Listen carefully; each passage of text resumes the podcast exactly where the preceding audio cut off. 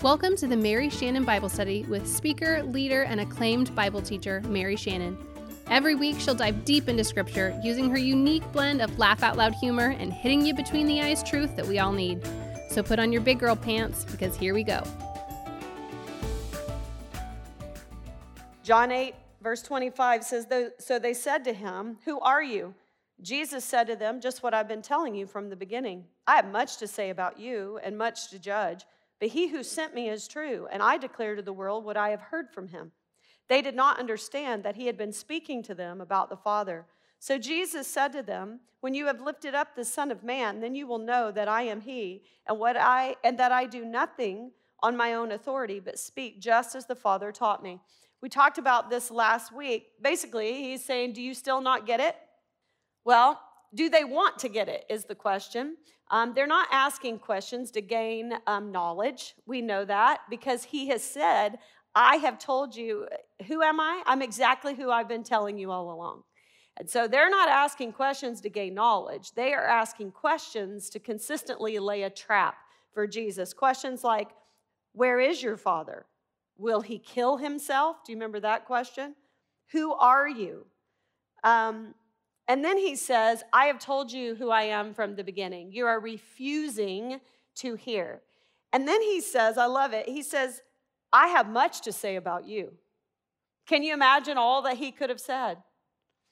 Scripture says there is nothing that is not laid bare before the Lord. He could have gone on, and, by, and basically his judgments are correct. He said, I have much to say about you, but I didn't come here to do that. I came here to only speak the words my Father has given me.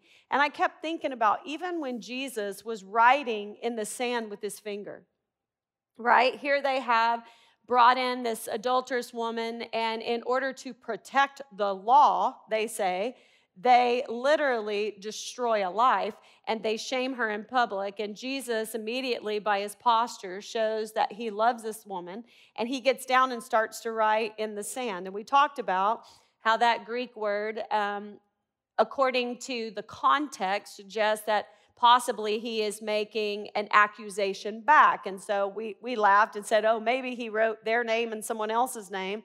Maybe he wrote a date and a room, hotel room number, you know, who knows, or a website. But do you realize that he still wrote it in the dust? The wind could have come by and brushed that away. They still had every opportunity to come to know the Lord. Yet here they were. They were wanting not only to write what she had done in stone, but literally pick up the stones and kill her for what she had done. And Jesus is saying, Really? I could have much to say about you. And when I do, it is correct because he is the good judge. But he said, I didn't come to do that. I did not come into the world to condemn the world, but I came into the world that the world might be saved. I came to shine the light and to speak what the Father has told me. And each person will make the judgment. They will either come into the light or they will walk back into the darkness. And they are showing time and time again by their refusal to hear and believe that they have made a judgment. They're not interested in who he is, they're laying a trap. And he says, um, he says, So when you have lifted up the Son of Man, then you will know that I am He, and that I am I do nothing of my own authority, but speak just as the Father taught me. That word lifted up, remember we talked about it, doesn't mean necessarily exalt here. It means to lift up on a cross. Like the Son of Man will be lifted up as the bronze serpent. And so he's talking about his death, and he says, When everything is completed, when I have done all that the Father has asked me to do, and I have been lifted up, and I have died and risen again. Trust me, all will know. Now, does that mean instantaneously? Well, we know some knew right away because Jesus appeared to his disciples. Uh, maybe someone knew during the earthquake or the splitting of the veil, but he appeared to all kinds of people afterwards. And people became aware at Pentecost when the Holy Spirit convicted them. And along the way, people are becoming aware. But at the end of time, what will happen? Everyone will know. He's like, when all of this is complete and all said and done, and the Son of Man has been lifted up, all will know that what I am saying is true. Why? Because we know that Scripture says at one day every tongue will confess, every knee will bow that Jesus Christ is Lord. And I don't know about you, but I want to bow voluntarily, not mandatorily. But we will all hit our face before the Lord because he is exactly who he said he was. And he said, and it will be known. In verse 29, it says, And he who sent me is with me. He has not left me alone, for I always do the things that are pleasing to him. As he was saying these things, many believed in him. Jesus said to the Jews who had believed him, If you abide in my word, you truly, you are truly my disciples, and you will know the truth, and the truth will set you free. Hmm. He said, And he who sent me is with me. He has not left me alone. Uh, in John 16 32, it says that. It says that when this happened, talking about the lifting up or the crucifixion, he says, All of you will be scattered. Was that true? Yes. He said, But my Father, my Father is with me. And it's also not the fact that just his Father was with him in the crucifixion, but the fact is his Father has been with him from the start all along. Elliott's com- uh, Ellicott's commentary says this He was ever conscious of a presence which they knew not of, but which the future would reveal to them. So he is saying the words, For I always do what my Father has asked, that gives the reason for the presence of God. There was no separation between the humanity of Jesus and the divinity of his Father. Why? They were always in communion because he submitted to the will of the Father. He was always obedient. In his human nature, perpetual communion is conditioned by perpetual obedience. And can I tell you, he is the only one that can claim that. Why? Well, remember, he is the second man, born of virgin. He is both humanity and God. He is both physical and spiritual. And he did what Adam could not do. He submitted the flesh to the will of the Father completely, fully unto the cross as a perfect sacrifice. There was never separation, there was perfect communion. And that's what he's saying. My Father has never left me. We have perfect communion because I have come and I have been obedient to all that he has said. And he is the only one that can claim that. And matter of fact, the Father backs him up. Do you remember when he gets baptized? And he says, This is my son. In him I am satisfied. He is the perfect substitute. But for us, Romans 3:23 says what? You know that one? For all have sinned and fallen short of the glory of God. We don't have that. I love the fact that not even the Pharisees could argue with him. Not even. Because he continually said to them, If you have found a flaw, if you have found something to accuse me of, let me have it. But the fact is, they never did. Nothing impeded or blocked his fellowship. It goes on to say that many believed. Now, in that, it says many believed, but then Jesus says some kind of harsh words after it says many believed in him. It says, Jesus said to the Jews who had believed him, you see the difference a little bit there? It says many believed in him. But then he turned and he said to the Jews who had believed him, he says this If you abide in my word, you are truly my disciples. And so I think this goes hand in hand with the parable in Matthew 13, 3 through 9, the parable of the, the seed being sown and the different types of soil. Um, if you're not familiar with that, go read the parable of the sower in Matthew chapter 13, but he is saying, you know, some seed, the seed's the seed. The seed is the word of God. And some seed falls on perfect soil and it, it grows root and it, it has root and it grows. Others, you remember, it was shallow and right away they got swept up in emotion and it seems that they sprout real fast, but then there really are no roots. And so when the things of the sun shines, it scorches them. And, and it's this whole idea of that you kind of have three groups of people at this time. You have the ones who don't believe, and then you have the true disciple, and then you have a not true disciple. And how do you tell? It's in that word abide, to remain. What is the evidence of a true disciple? that they will remain. Matter of fact, I think John, I want to say in the New Testament, the word abide is used something like 34 times, and it is John that uses it 31 of those. And so, a huge theme in John is about remaining, abiding. And he says, If you abide in my word, do you notice that that is singular? It doesn't say if you abide in my words. If you abide in my word. What does that mean? It is the sum of all that he has taught. Now, think about it. What are the things that he has said along the way? I listed out some for you. I am the bread of life. He says, I am the light of the world. If anyone thirsts, let him come to me and drink. If he believes in me, I will make his heart as rivers of living water. I am not of this world. The Father and I are one. I am the resurrection and the life. John says, These things I have written that you may know that Jesus is the Christ, the Son of God, and that by believing him, you would have life in his name. So when it says, Abide in my word, it means the completion of everything he has taught about himself and about the kingdom. He is saying, If you abide in my message, and it's even more than that.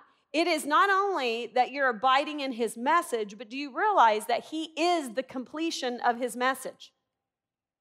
And that is why you'll see it go back and forth. So, right here, he says, My true disciple will abide in my word. But then you get to John 15, and it says, What? I am the vine, you are the branches. If a man abides in who? In me. And so you have this idea that he's talking about his entire message, and he is the fulfillment of his message. And so he is basically saying, My true disciple will abide in me. Man, do I understand that. You've heard um, my story of, you know, the anger I have dealt with at God. And um, one of the lines that is in my Mother's Day message is this I ended up at a point where I had an agony I could not deny, I could not escape, and a faith I could not deny. Can I tell you how hard it is to be there? But the fact is, I can be mad at him, I can question him, I can do all this stuff, but like Peter, I look and say, Well, where would I go? You have the words of life. Do I know everything? Am I okay with everything? Do I not want to know why about some things? All of that, that's fine. But the bottom line at the end of the day, if you are fully convinced that his message is true and he completed all that he said he was, at the end of the day, the true disciple, no matter how they feel, no matter what emotions rise and fall, at the end of the day, you are fully convinced that neither life, nor death, nor angels, nor things present, nor things to come, you get my drift? Will separate me from the love of God. And at the end of the day, even in the middle of your pain, you will abide. I don't know, Lord. I don't know what you're doing. I don't understand a lot of things, but I'm going to hang on to you for dear life. And isn't that what Jacob basically did? His whole life, he ran after an image. That's what he did. He ran after an image of what he needed to be, what he wasn't for his father, obedience to his mother, this image, this con man, to get what he needed. He put on whatever image he needed to get what he wanted. And eventually, God said, We need to handle this. And they wrestled. And at the end of the day, God had to pop his hip out, right? He, he had to learn, he had to surrender. But at the end of the day, what did he say? I'm going to hang on to you, dang it. It says he hung on to him until God blessed him. In other words, I'm just hanging on for dear life because I believe you are it. And that's it. We all have to come to that point. It's okay to wrestle with God, but we hang on. Those who abide are his true disciples. And he tells him in verse 24, didn't he? He basically said this, and this is the whole reason. Back in 24, he says this. He goes, I told you that you would die in your sins. For unless you believe that I am, you will die in your sins. It comes down to the fact that you have to believe my word. You have to believe what my message, and you have to believe that I am the completion of that message. And if you do not believe that, if you do not put your faith in that, you will die in your sins. Why? Because you held on to that instead of giving it to me. And because of that, you cannot be where I'm going. He gave him every opportunity. Look at verse, uh, it says here, verse 32 and you will know the truth, and the truth will set you free. I find that interesting. You'll see that at a lot of academic institutions. I think you see it at a lot of uh, legal um, institutions in our government. Uh, you know, this whole idea of, and you will know the truth, and the truth will set you free. Well, only if you know what that truth represents. Okay? We're not talking about academic truth. We're not talking about worldly wisdom. We're not talking about relative truth. Your truth is your truth, and my truth is my truth. No, he is talking about an absolute truth. And it's very interesting because if you compare that verse with verse 36, look what that says. It says, So if the Son sets you free, you will be free indeed. Let me read those two back to back. And you will know the truth, and the truth will set you free. So, who is the truth that sets you free? Well, here it says, It is the Son. The Son sets you free, and when you're free, you're free. And when He does that, you're free indeed. And so the truth, right, is an absolute truth because it's absolutely in a person. And He claimed to be that I am the way, the truth, and the life. No man comes to the Father but by me. And this is the whole point that Jesus did not come here to discern between good people and bad people. He came here to discern between the proud and the humble those who would receive his message and humbly realize that they need a Savior and that they would believe that message and bow the knee and accept this gift by faith. To release our pride and in humility reach our hand out and say, Have mercy on me, O God, a sinner. Or you would be proud and decide that you wanted to make the way, and all you would be left holding on to is you will die in your sins and you cannot be where I am. It comes down to that at the end of the day. So they answer him, We are offspring of Abraham and have never been enslaved to anyone. How is it that you say you will become free? This cracks me up. They, they make me a nutbag, right? Because how do you feel when you read that? Like, are you kidding me right now? You've never been slaves to anybody? Um, have you forgotten Egypt? You were slaves for 400 years in Egypt and you cried out to the Lord, and He rescued you uh, through the leadership of Moses, and by His mighty right hand and 10 plagues, you were freed. And if you think that was enough, they, they had all kinds of trouble, um, you know, come the judges. They were constantly being oppressed. I could name all kinds of armies, but Let's just move on to when, how about the fact of when Assyria came in after the divided uh, kingdom, and the Assyrians came in and literally led the 10 tribes of Israel away with hooks in their mouths and scattered them as a nation, the 10 lost tribes of Israel. And then after that, let's not forget the Babylonian captivity when they came in under Nebuchadnezzar and they took the cream of the crop at the beginning and took them to Babylon and eventually uh, took captives to Babylon where they stayed for 70 years. And then they were under the Persians and then the, you know, your world history, and then the Greeks. The whole issue with Antiochus Epiphanes, who was determined he would Hellenize them, and at one point he offered a pig on their altar and stuffed pork down their priest's throat until Judas Maccabeus rose up and brought their freedom for a time. And then, currently, who are they under right now? the Romans. And so eh, you want to look at them and go, okay, what? But they're saying, what do you mean we will be free? We are free. Oh, really? Look around because politically you're under the Romans. And spiritually, spiritually you're slaves to sin. So actually, you're not. Verse 34, it says, Jesus answered them, Truly, truly. What does that mean? This is serious, serious. Okay, listen. Truly, truly, I say to you, everyone who practices sin is a slave to sin. The slave does not remain in the house forever, the son remains forever. So if the son sets you free, you will be free indeed. I know that you are the offspring of Abraham, yet you seek to kill me because my word finds no place in you. I speak of what I have seen with my father, and you do what you have heard from your father. They answered him, Abraham is our father. Jesus said to them, If you were Abraham's children, you would be doing the works Abraham did. But now you seek to kill me, a man who has told you the truth that I heard from God. This is not what Abraham did. Mm. He says, Anyone who practices sin is a slave to sin.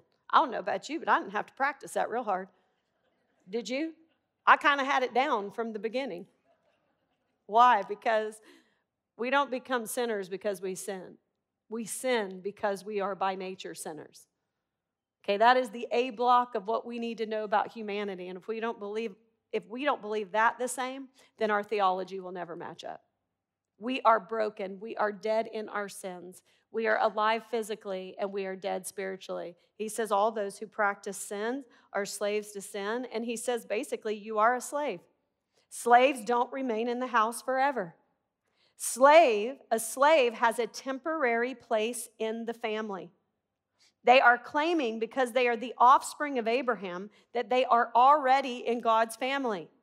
And Jesus is saying, no, actually, you're slaves to sin. You're only a temporary member. The Son is permanent, and it is the Son who must ultimately set you free. Doesn't it make sense? Did they set themselves free from Egypt? God set them free through someone he sent on their behalf.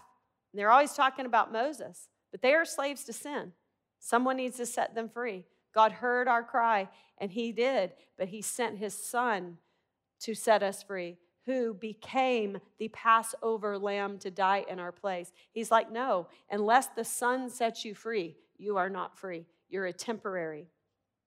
He says this you may be his, look at verse uh, 37. You may be his offspring. Do you see that term there? But not his, in verse 39, what does he say? But not his children. He's like, okay, no, you are physically from Abraham, yes, because you're Jewish, but you are not his children. He's saying, because I do what I see my father doing. You do what you hear from your father. He's saying, no, sons will emulate their fathers. I do what I see my father doing. That tells you that he actually sees the father, this close connection, um, this communion between the son and the father. I think it's interesting. He says, but you do what you have heard from yours. That kind of lets us know that there is an influence that they have from their father that they themselves may not be aware of. And we're going to figure out real quick who he is going to say their father is. It's going to be, it'll be appalling to them. But he's saying, no, you may be the offspring of Abraham. But if you are actually Abraham's children, that means spiritual. You would do what Abraham did. And Abraham did not do what you're doing. How do I know that? Well, one reason is you want to kill me, and Abraham in the scripture was called the friend of God. And matter of fact, Abraham did the opposite of what you're doing. He actually believed God. In Genesis 15 6, when Abraham is told of the promise, all right, he says, and Abraham believed God, and it was given to him as righteousness. He accepted God's word by faith, the word that he could comprehend, the word looking forward to the cross. He believed God, and it was given to him as righteousness. Not only that, in Genesis 18, do you remember? He received God's emissaries. Do you remember that? That the Lord and two angels show up to him to tell him what will be happening in Sodom and Gomorrah. Do you remember this? He received them. He believed them. He spoke to them. He is saying, No, you may be the offspring of Abraham, but you are not his children. Because if Abraham was your father, you would be doing what your father did. What did he do? He believed my words and he accepted the emissaries of God. I am the word. I have come on your behalf and you won't believe me. You seek to kill me. In verse 41, it says, You are doing the works your father did. They said to him, We are not born of sexual immorality, We have one Father, even God. Ooh, they're getting rude, right? That's what happens when you've made up your mind and you can't prove it. And you just, then you switch to get personal, right? And so they're like, well, we weren't born of fornication. They're, what are they insinuating? That Jesus was, you know, that Mary had sex with someone and it wasn't Joseph and that whole idea, not realizing, right? This, no. The virgin birth was predicted in the prophets, and he is born a virgin. He is fully human and he is fully God. But the funny thing is, they're like, no, we have one Father, and it's God. Can you imagine being Jesus at this moment? Okay, all right. So he's your father? No, he's my father. How do I how do we know that? Who emulates him? Yeah. And so Jesus said, mm, if God were your father, you would love me. For I came from God and I am here. I come not of my own accord, but he sent me. Why do you not understand why I, what I say? It is because you cannot bear to hear my word. You are of your father, the devil, and your will is to do your father's desires. He was a murderer from the beginning and does not stand in the truth because there is no truth in him. When he lies, he speaks out of his own character, for he is a liar and the father of lies. But because I tell you the truth, you do not believe me. Which one of you convicts me of sin? If I tell you the truth, why do you not believe me? Whoever is of God hears the words of God.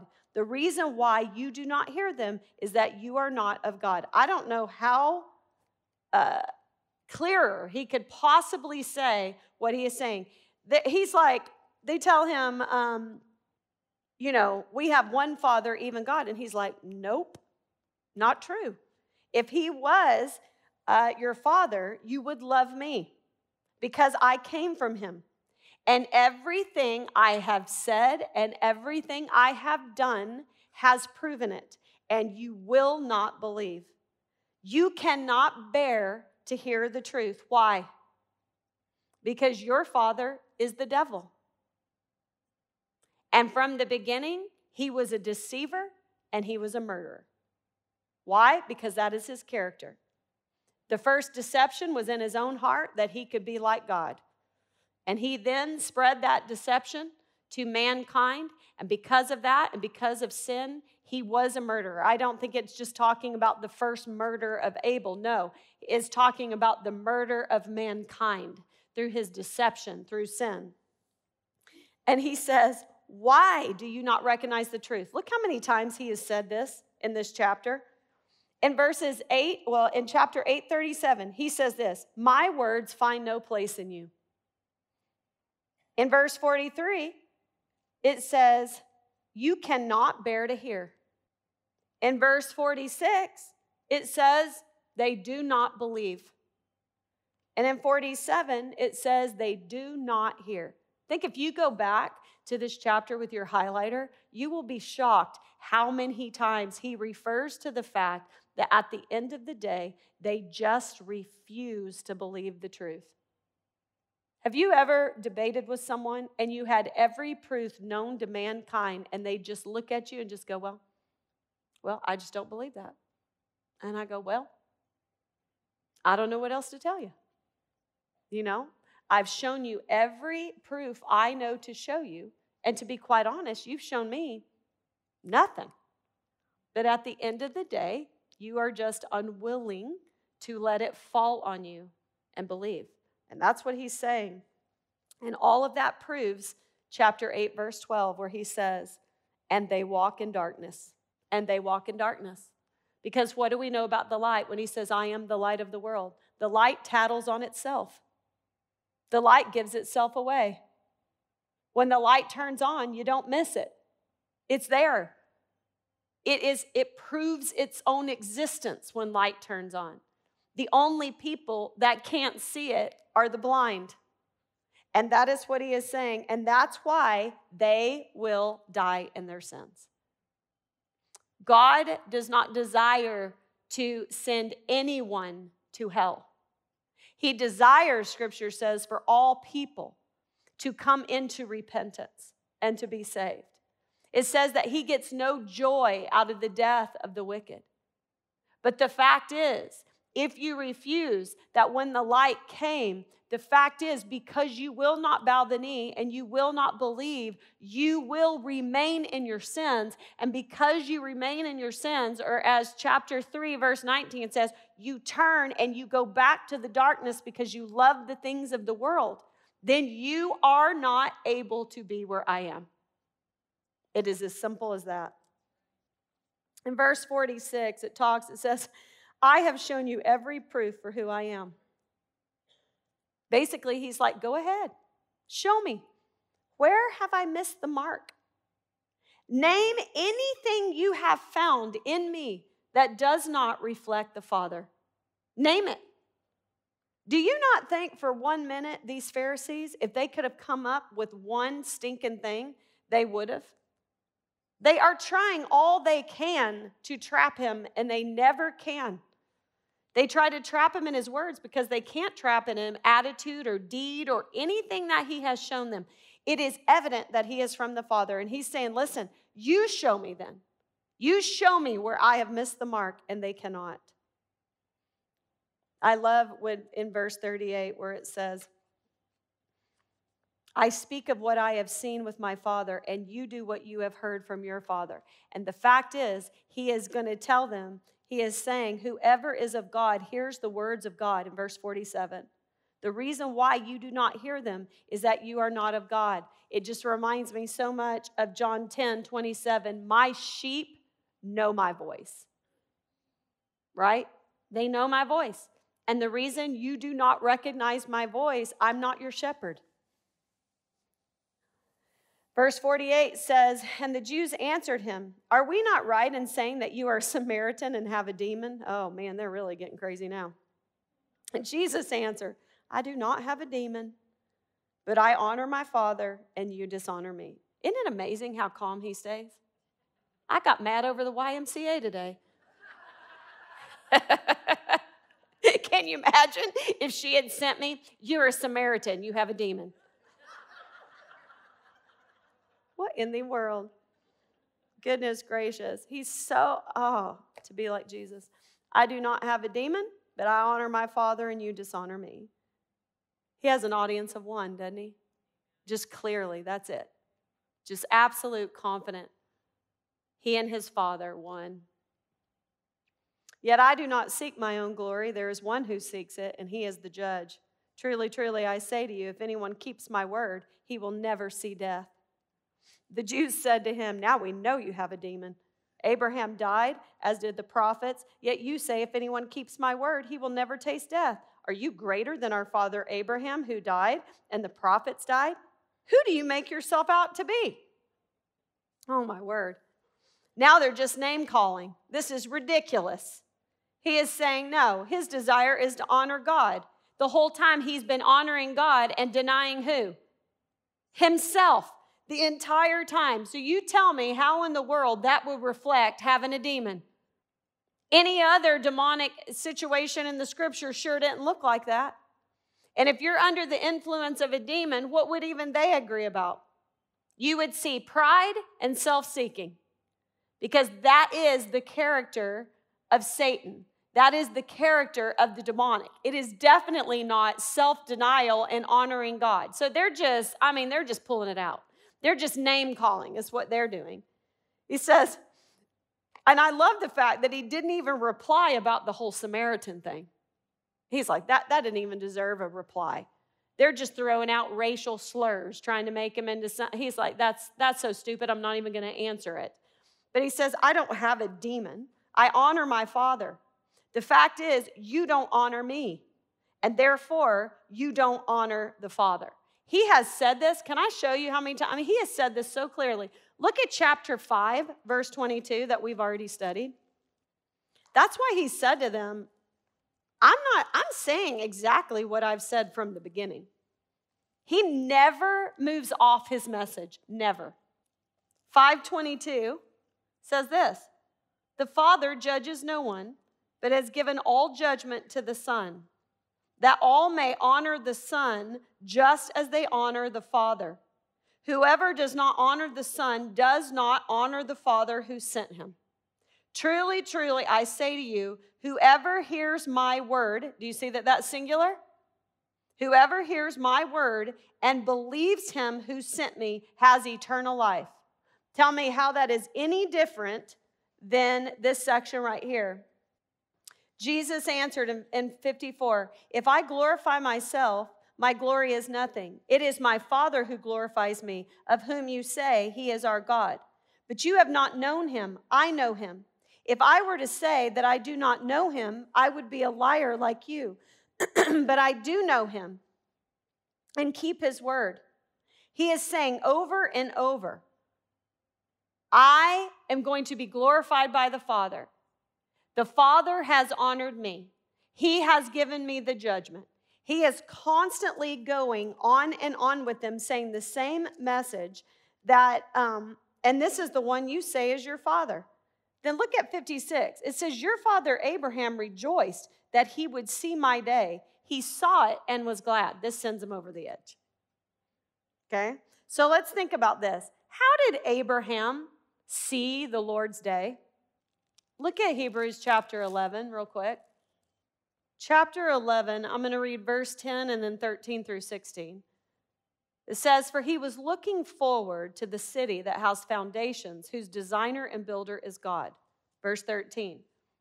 These all died in faith, not having received the things promised. They didn't see the fruition of God's promises, but having seen them and greeted them from afar and having acknowledged that they were strangers and exiles on the earth. How is that any different for us on this side of the cross? Have we seen the fulfillment of God's promises? No, but we see them from afar, right? By faith. And aren't we also strangers and exiles in this earth? This world is not our home. In this world, you will have trouble, but take heart, I have overcome the world. Verse 14 says, For people who speak thus make it clear that they are seeking a homeland. If they had been thinking of that land from which they had gone out, they would have had opportunity to return. But as it is, they desire a better country, that is, a heavenly one. Therefore, God is not ashamed to be called their God, for he has prepared for them a city. How did Abraham see God? Exactly the way we see him by faith. He saw it on this side of the cross. We see it looking back. He had a faith. And let me give you some examples. You see, he saw by faith, he saw spiritually. He saw the birth of the Messiah. How? By faith, through the birth of his son, the promised son, Isaac, the one who was promised, but they were dead. Their bodies were dead. They were past the years of having children. So, what happened? The Bible shows us that the Spirit of God was breathed into them. We know that. I've taught you before. The Spirit of God, Ruach, the H, the breath, was breathed literally into their names. Sarai was made Sarah, and Abram was made Abraham. And when the Spirit of God breathed into them, they became alive and were able to give birth to this miraculous promised son. By faith, in his spiritual sense, he saw the birth of Messiah through his son Isaac. What about the crucifixion? Did he see that? Didn't he see that by faith spiritually when he took his son Isaac to the region of Moriah and they walked up side by side, father and son? Isaac carrying the very wood he would die on, Abraham carrying the knife and the fire, because the son would give his life for our sins, and it is the Father who would pour on the wrath. He saw it. He saw it in a spiritual sense faithfully. And what about the fact that Jesus is our high priest, the idea of this spiritual priesthood? Do you know that Abraham met the priest called Melchizedek? That did not come from the Jewish line of Aaron, but it says that he was the priest of the Most High God. And he came back from a war, and Melchizedek met him, and there he had what we would call the Lord's Supper, and he gave him a tenth of everything. He saw it by faith with spiritual eyes. And what about even the bride? Do you remember that? The bride, the church, do you think he saw that by faith? Do you remember when he sent Eliezer, his right hand man, to go find a bride for Isaac? And Eliezer, the one that knew the father and knew the son best, goes and he goes to a foreign land because Isaac was not allowed to leave the promised land. And he goes and he finds the bride, Rebecca, and basically, sight unseen, he tells about the bridegroom and he says, Will you marry him? And what does she say? Yes, shockingly. And then he brings her on this journey to come back and to bring her to the bridegroom. Eliezer, the right hand man, the Father's helper, the Holy Spirit, bringing back the bride of Christ. And remember me teaching you that back in Genesis and saying, well, what would you talk about if he was there? And you had just married someone or agreed to marry someone you'd never seen. Wouldn't you want to know about him? Well, what does he look like? How tall is he? Is he kind? Is he a hard worker? I mean, wouldn't you ask? Wouldn't you want to know? And the fact is that by the time she got back, she saw Isaac coming at a distance, and it said she got down off her camel and she put on her veil because she said, Who is that? And he said, That is my master. And automatically it was like love at first sight, and he whisked her in to his mother's tent who had passed away, and they consummated that marriage. I don't know about you, but I'm on a journey. This is not my home. I am the bride of Christ. The Holy Spirit has been given to me so that I can know all about Him. And I don't know about you, but when I see Him, I want to be in love. Wouldn't it be ridiculous to go on this entire journey to accept that kind of love offer and know nothing about Him? Those who abide in my word are truly my disciples. And they say to him, here's the end of it so the Jews said to him, You're not yet 50 years old. And have you seen Abraham? Bottom line, this is not talking relatively of Jesus' age. It's basically saying any rabbi, the, the retirement date was around 50, mid 50s. And they're like, You're not even approaching retirement.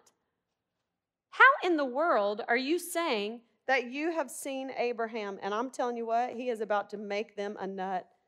Biggest statement ever. 858. Jesus said to them, Truly, truly, you better listen up. This is true. This is true. This is important. Truly, truly, I say to you, before Abraham was, I am. Oh, my word. They picked up stones to throw at him, but Jesus hid himself and went out to the temple. And he basically said it. He is not uh, mincing words at all now. He literally says, Okay, somehow you have missed this all along. I have told you, I am the bread of life, I am the light of the world. Basically, I am the living water. All of these. And he said, No, I need you to hear me closely. Before Abraham was, I am. And he uses the divine name of God. The name that he gave Moses, I am that I am. And people can say they think he was claiming this or that or the other. I know exactly what he was claiming because the only thing you could claim that would send them this nuts to where they are immediately picking up stones and trying to kill him, he is looking them in the face and he is saying, That I am, that Yahweh, that name that you've been worshiping all along, I am. And so I'm telling you, I don't know how anyone could not believe that Jesus claimed to be God and that he claimed to come and die on our behalf, that there can be any other way to salvation. I could send someone to one book of the Bible and have and read only 8 chapters that we have gone through. How clear has he been? He is clear. There is no middle ground. He is either who he said he was or he's insane. I mean, that is the bottom line. Because no good man, good prophet, good teacher claims to be God unless he is not. There is but one way unto salvation. And he said it to Nicodemus If you want to see the kingdom of heaven, you must be born. My disciples, my true disciples, will abide in me. It is all that he has done. nothing that we have done. And we can be assured when he says, All that the Father has given me, I won't lose a one. That is the hope of our salvation. That is the hope. And so we've only done eight chapters. Now you get a summer break. But here's the thing I've given you a lot of notes over these months. Can't you think of a better way to spend the summer than to literally go back and read through your notes? Don't get out of the habit of having your face in the book, right? And don't get in the habit of only being able to digest what I've chewed up. You chew. You chew it, okay? Don't you want to chew your own food? I do. All right? Don't only live on what somebody else has chewed, digested, and given to you. You chew it. I we have looked at a lot of stuff in the book of John, 1 through 8. You have plenty because here's the thing. I am fully convinced. I've spent time in it. I'm fully convinced. Are you? Because I'm going to tell you in this world you will have trouble. And at the end of the day, when all of the things in this world you feel are being taken from you, at the end of the day, you have to decide what there is to hold on to. This is not our home. It's not. It's not about comfort. It's not about this life. It is about the next. And we are here for a purpose, and that is to be the light of the world. And we need to be that. Um, also, I want you to know did I bring books in? If you want uh, some loose controls, the way to find your soul, they're up here with Cindy. If you would like to purchase some of those, uh, summer is a great time to have small groups. You can have them. There are videos to that, you know it, and all you do is facilitate if you have not been through that. If you have even two to three women on your mind, come and get these books and see about staying in the Word. That will help them understand there are Bible studies available to them. Do you know how many people I run into? They have no idea this is going on. And we need to spread that word, and we need to spread the word to uh, some younger women who are in the throes of raising those kids and see if we can't get them in there. And this is a great way to do it. All right? Before I pray, do you have any questions for me? How much of you love the book of John? Awesome. Awesome. All right, let's pray. Lord, thank you so much for today. Thank you for your word. Lord, that I would be like you, that I would live for an audience of one. God, help me to absolutely shine the light and to love people. Help me to know your word and abide in it. Know the message, believe the message, and spread that with an attitude of love. Um, Lord, I pray that you would be with these women, that you would draw them close, that your Holy Spirit would transform us from the outside and people would, inside out, and people would see that and want to be a part. God, be with us um, as we leave and bring us back next year. You know what? I think I'm going to sing over you. Lord bless you and keep you. May his face shine upon you, be gracious to you. The Lord turn his face toward you and give you peace. Amen.